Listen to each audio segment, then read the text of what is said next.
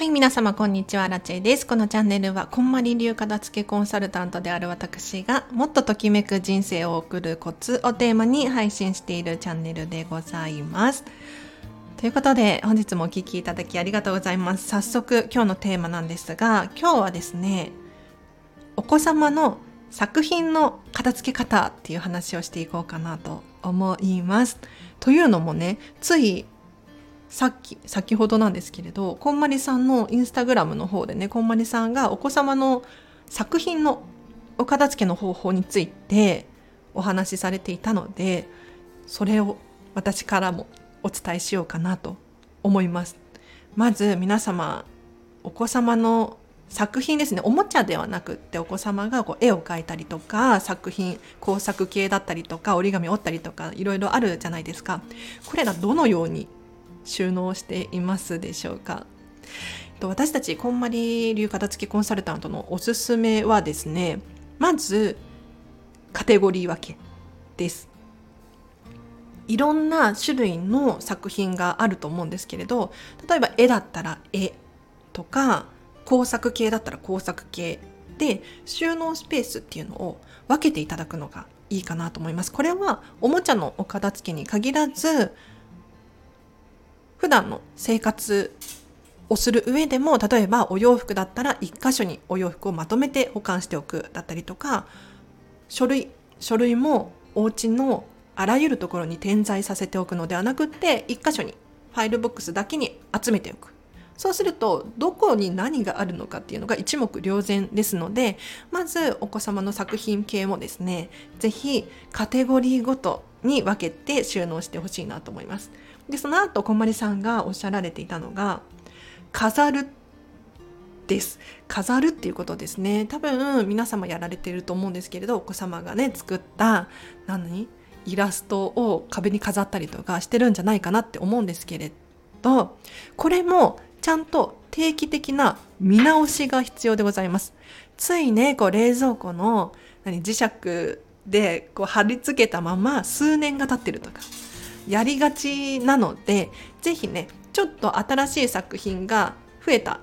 なっていう風なタイミングですとか、まあ、いろいろタイミングはあると思うんですけれど是非見直していってほしいなと思います。で飾る期間が終わったらもうこれは飾っておかなくていいなっていうふうに思えたら保管をしなければならないですよね。もしくは手放すっていうのも一つの手段かもしれないんですけれど保管をする時の大事なコツとしてこんまりさんはですね枠を決めておくといいよっていうふうにおっしゃられていました。これね本当に大事大切です。例えばお子様の作品に限らずなんですけれど思い出の品系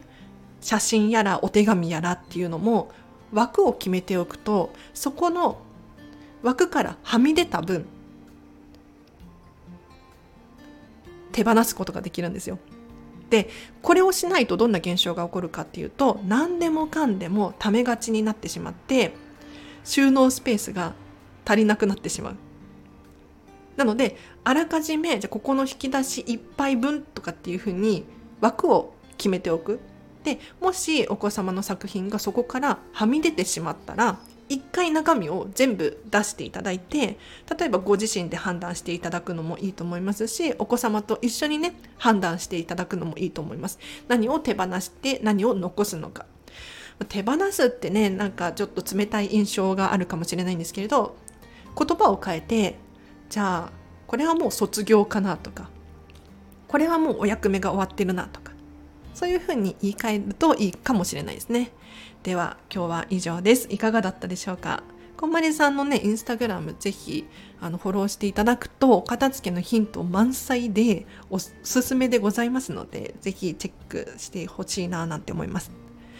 そうだな、私の場合で言うと、まあ、子供がいないので、あんまりお子様のお片付けはね、強くはないかもしれないんですけれど、一応、お子様のおお片付けであっても大人のお片付けであっても基本的にこんまりメソッドは一緒なんですよ。ときめきご自身の所有物に関してはご自身のときめきで何を残し何を手放すのかっていうのを決めていただくだからそのお子様の作品ってそうだな多分お子様が小さいうちは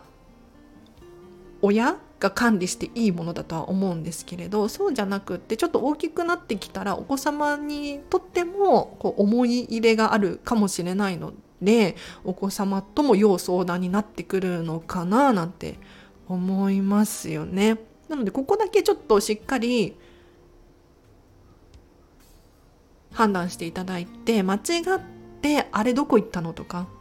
捨てちゃったのみたいにならないようにだけ注意してほしいななんて思います。ではお知らせがあります。ちょっとね今日は宣伝を2つさせていただきたいんですけれどまず9月9日19時7時夜の7時から1 2時間半ですね。9時半までこんまりメソッドワークショップを開催いたします。こちらは2時間半でギュギュッとこんまりメソッドの基礎を学べるそんな講座になっております。なのでまず何をしたらいいのかわからないだったりとかお片付けのプロに質問があるですとかお片付けのやる気スイッチを押したいっていう方には本当におすすめでこの2時間半学ぶことによって終わった後にねお片付けのやり方が基本がわかるようになっているのでご自身で実際にお家で体験していただけるそんな内容になっておりますこちらは通常5500円のところ8月31日までのお申し込みで限定3名様なんですけれど3900円でご受講できますのでぜひコメントかレター名前がわかるように送っていただければなと思います。で、もう一つお知らせがありまして、9月の20日火曜日なんですけれど、こちらは13時1時から2時半の90分ですね。1時間半で精神マインド決断力のお片付けセミナーを開催いたします。こちらはこんまりメソッドを使ってどうやって気持ちを整えるのか。有料なんですけれど、えっと、これは Zoom を使います。お一人3300円のところ8月31日までのお申し込みで2500円でご受講できますのでこちらはリンク貼っときますので詳細はリンクからぜひ見てほしいなと思います。いや決断とかね気持ちの整理整頓めちゃめちゃ大事なんですよ。あの私がじゃこの話して終わりにするんですけれど私アラチェがなぜこんまりメソッドでお片付けをしたのかっていう理由についてなんですが実は3年前くらいかなお片付けには興味がなくってそんなに困ってはいなかったんですよ。うん、片付けられなくてどうしようとかねないですないです。あのシェアハウスに当時住んでたんですけれど全然友達も呼べるし なんならねあの共有エリアとかは管理の人がやってくれるからっていう状態だったんですよ。じゃあなんで私がお片付けをしたのかっていうととにかく人生がつまらなかったから。もやもやしていてこう漠然とした不安っていうのかな。何をしたらいいのかわからない。そういう人生に迷ってるモヤモヤ期に突入しておりましてそんな中こんまりさんがネットフリックスでね人生がときめく片付けの魔法だよなんていうふうにおっしゃられていたんです。でここにビビッときたんですよね。人生がときめくっていうこと。でお片付けで人生がときめくなんてちょっと私にとってはねアラチェからするとまず意味がわからなかった。納得がいかなかったんですがこれだけ外国でもね人気の話題のメソッド。人生がときめくっていうのはちょっとでも可能性があるのならじゃあお片付けやってみようっていうことでお片付けをやってみたところなんと心のモヤモヤが晴れて目の前にどんどんやりたいことが湧いてきて今すごく楽しい人生を送れているんですよね。ときめく人生を送れてるんですよね。なのでこういった経緯がありますのでじゃあなんでお片付けで